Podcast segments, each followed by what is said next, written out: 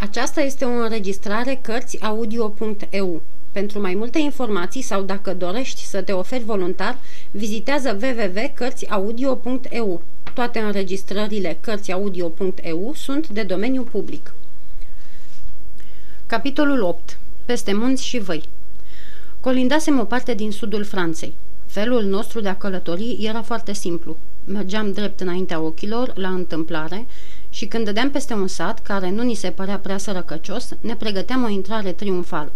Ferchezuiam câinii, pieptănând pe dolce, îmbrăcând pe zerbino, legând la un ochi pe capi ca să poată juca rolul unui milog și înzorzonând cu sila îndărădnicul general englez.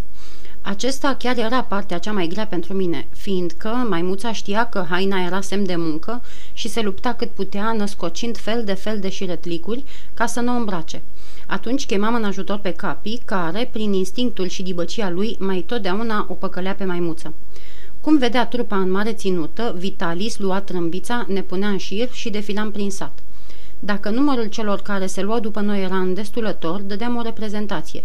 Dacă era prea slab spre a strânge ceva, ne urmam drumul. Numai în orașe stăteam mai multe zile și atunci îmi dădea voie dimineața să mă plimb unde voiam.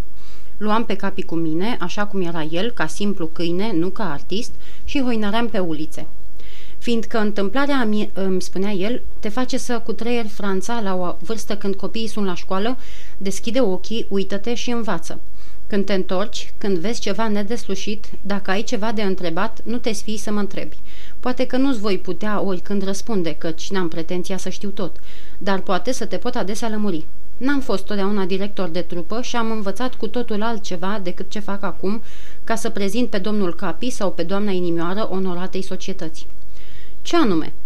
Vom vorbi mai târziu. Deocamdată să știi că un îmblânzitor de câini poate să fi fost ceva în lume. Să mai știi iar că, dacă ești azi pe cea mai de jos treaptă a vieții, poți, dacă vrei, să urci până sus. Atârnă oarecum de împrejurări, dar depinde foarte mult de tine. Ascultăm sfaturile băiete și mai târziu, când te vei mări, cred că te vei gândi înduioșat și recunoscător la bietul muzicant care te-a speriat când te-a luat de la mama ta doică. Nu știu de ce, mi se pare mie că întâlnirea noastră îți va purta noroc. Care putea fi trecutul de care îmi vorbea el adesea, silindu-se să mi-l ascundă? Nelămurirea aceasta îmi frământa mereu mintea. Dacă fusese pe o treaptă de sus a scării, cum zicea, de ce era acum așa jos? Și dacă pretindea că eu, care nu voiam nimic, nu știam nimic și n-aveam familie, puteam, vrând, să mă ridic, de ce el se coborâse? După ce plecasem din Oveni, uh, venisem la Kerk, unde am dat peste cel mai trist și mai sărăcăcios pământ, cu atât mai impresionant pe, pentru călătorul care îl străbate, cu cât nu vezi nicăieri o apă, niciun râu, niciun părâu, niciun lac. Pe aici, pe colo, făgașuri și puhoaie goale. Apele s-au năpustit în văgăuni și au pierit sub pământ spre a țâșni mai repede sub formă de izvoare și de fântâni. În mijlocul câmpiei arsă de secetă, atunci când am trecut prin ea, era un sat mare, Bastid Mura. Am petrecut o noapte în hambarul unui han. Aici, mi-a zis Vitalis, stând de vorbă seara, înainte de a ne culca, aici, în satul acesta și poate tot în acest hambar, s-a născut un om care a omorât mii de soldați și care, începând viața ca rândaș la grajd, a sfârșit-o ca prinț și rege. Îl chema Mura. Lumea l-a botezat erou și i-a dat numele lui acestui sat. L-am cunoscut și de multe ori am vorbit împreună. Fără să vreau l-am întrerupt cu ex- exclamarea. Când? Când era rândaș? Nu, mi-a răspuns el râzând. Când era rege? Pentru întâia oară vin aici, căci eu l-am cunoscut la Napoli, în alaiul curții. Ai cunoscut un rege? Se vede că tonul exclamării mele a fost foarte caragios, deoarece stăpânul meu a mai râs încă o dată, mult mai zgomotos ca înainte.